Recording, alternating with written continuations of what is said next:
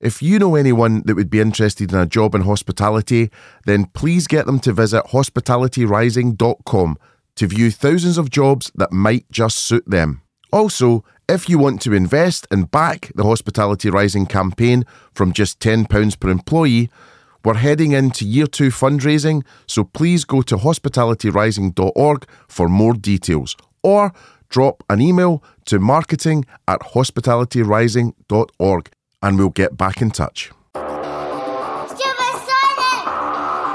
Supersonic. Supersonic. Supersonic. Supersonic. Supersonic. Supersonic. Supersonic. Supersonic. Supersonic. Supersonic.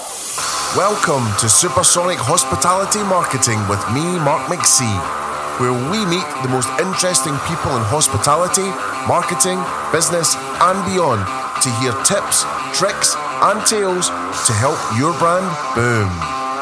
This podcast is sponsored by Vita Mojo, the all in one restaurant management platform helping operators grow ATV, reduce tech complexity, and serve guests better. Hi, this summer we are bringing you some special Supersonic times Hospitality Rising podcasts, where we have intimate and special conversations with some of the greatest chefs and legends of hospitality. Today's episode is sponsored by Vita Mojo and is with chef Nathan Outlaw and is expertly interviewed by TV's own Matty White. I'd also like to thank Hospitality Rising sponsors Zonal, Coca Cola European Partners, and Wireless Social. Enjoy. Nathan, hello. How you going? All right, man. Thank you very much for inviting us down. Very welcome. Lovely place. It's nice to be in when it's closed. Feels a bit like we're being backstage. yeah, it's, it's, it's a bit like that, nice and quiet. And look at this view. I mean, that's unbelievable, isn't it? Yeah, no, we're, we're very, very lucky to have that. You take it for granted sometimes, but you know, it's uh, you pinch yourself sometimes. Some days it's, it's just beautiful. Well, today it's beautiful, but it's just a bit rough. So, how long have you been down here then? How long have you been in Cornwall? Uh, so, I, I first came to Cornwall um, when I was about 19 years old. So, I'm 44 now. Um, and I came to work for Rick Stein at the seafood restaurant in Padstow. Um, and then I just sort of the only time we've really moved away from Cornwall was for a couple of years um, when my wife and I wanted to, to get a bit of experience up country. But other than that, we for the last sort of twenty odd years we've been in Cornwall. Well, let's let's go back even further then. How did your journey within hospitality start? So I'm born into it. I had no choice. so my, my, my, my, dad is he's a chef, Yep. um, and my gra- my grandparents were all in the industry, um, and my mum also did a bit, you know, waitressing and stuff. but she's um, yeah. But so I've really only ever known hospitality, so it's in my it's in my blood, and I I, I completely love the industry. I think it's a great industry. Um, it's always done well for me. You know, you have to work hard, but you know, I love it. So yeah, no, um, yeah. Until this day, you know, I, I, sort of get out of bed and don't think I'm really working, which is great. Which is what we all strive for, Yeah. isn't it? Um, so back in the day, was it your dad kind of making you collect glasses or wash pots? Was Yeah. that the, the first foray into it? Yeah, well, I started um, basically on Saturday mornings. So he would have to go in and do breakfast on a Saturday morning for where he was working. Um, and I would go in with him about eight, oh, eight, nine years old, and I'd do things like uh, tray up bread for toast, or I'd but yeah butter butter bread for sandwiches, all little things like that. You know, arrange you know the fridge or whatever, whatever he needed just to assist him, and I, you know, and I, I just loved the the sort of like the, the teamwork effort part of it. You know, that's what I think what got me into it really. Not so much the cooking, it was the influence of a good team around you Yeah. and feeling part of something. And I think that's the same with any team, whether you're into football, whether you're you know anything. But when you get a really good hospitality business with a lovely team.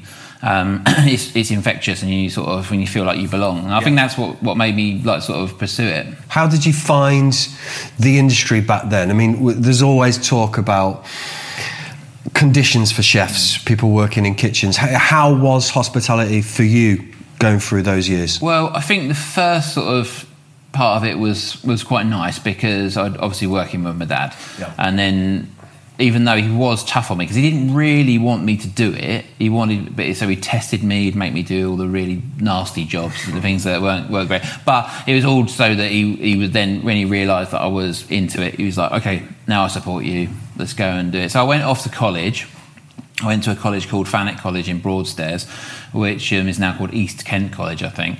Um, and I did a two-year course, and I was classically trained. So as we, we the way we learned there was all the French you know, terminology, the French repertoire of dishes, and all the stages with the service were all very, very classical. So very sort of like fine dining, that sort of stuff. Scoffier type. Yeah, so not really. Yeah, it was all a Escoffier. That's we, and I even had we even had French lessons. So it was that sort. Really? Of, yeah. And it was great. It was great. Um, but you learn nothing really about any other cultures, about any other cuisines. But that was what was happening at that point. Yeah. You know, in the industry, this was sort of like the early '90s.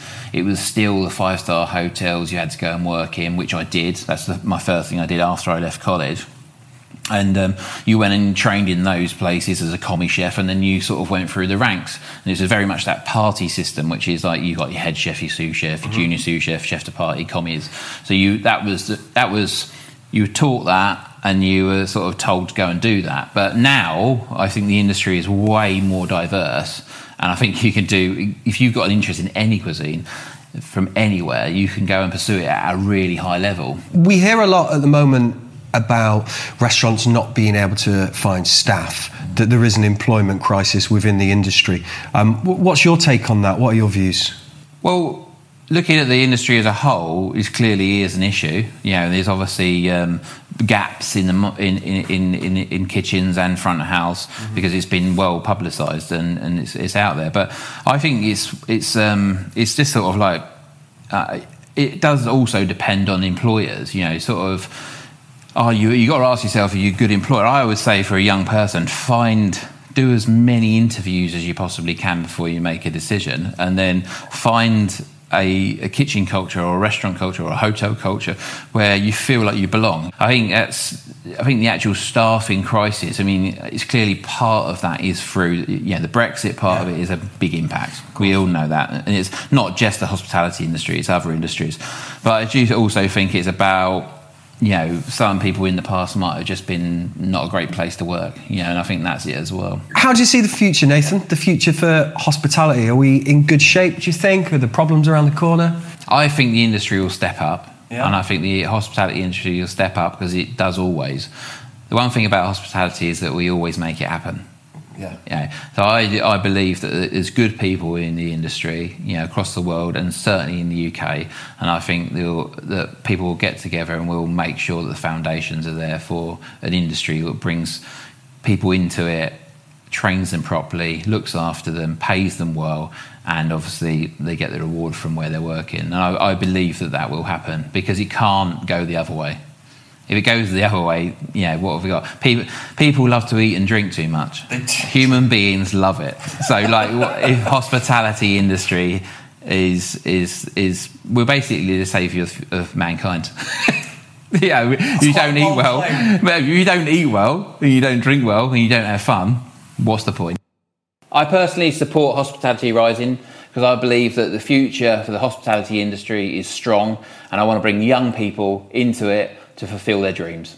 I think it's really important for others to get involved in Hospitality Rising. If you're part of the hospitality industry, you should be involved. It's about bringing people into the hospitality industry for a great future and a great career. I hope you really enjoyed that interview with Chef Nathan Outlaw and TV's Matty White. Thank you so much to the both of you for taking the time to record this podcast promoting why hospitality is such a great career choice and why more and more operators and suppliers should get behind and invest in Hospitality Rising. Please do encourage your peers, friends, family, other parents, and any kids that you know to share this podcast far and wide and let's get more people to consider working in hospitality. If you know anyone that would be interested in a job in hospitality, then please get them to visit hospitalityrising.com to view thousands of jobs that might just suit them. Also, if you want to invest and back the Hospitality Rising campaign from just £10 per employee, we're heading into year two fundraising, so please go to hospitalityrising.org for more details or drop an email to marketing at hospitalityrising.org and we'll get back in touch. This podcast is sponsored by Vita Mojo, the all in one restaurant management platform helping operators grow ATV, reduce tech complexity, and serve guests better. Just visit vitamojo.com forward slash supersonic and get in touch with the team right away. So, this is me, Mark McC, signing off for another podcast, and I'm really looking forward to the next time we're together. Next time, we'll hear from many, many more interesting people with top tips, tricks, and tales that will make your brand boom.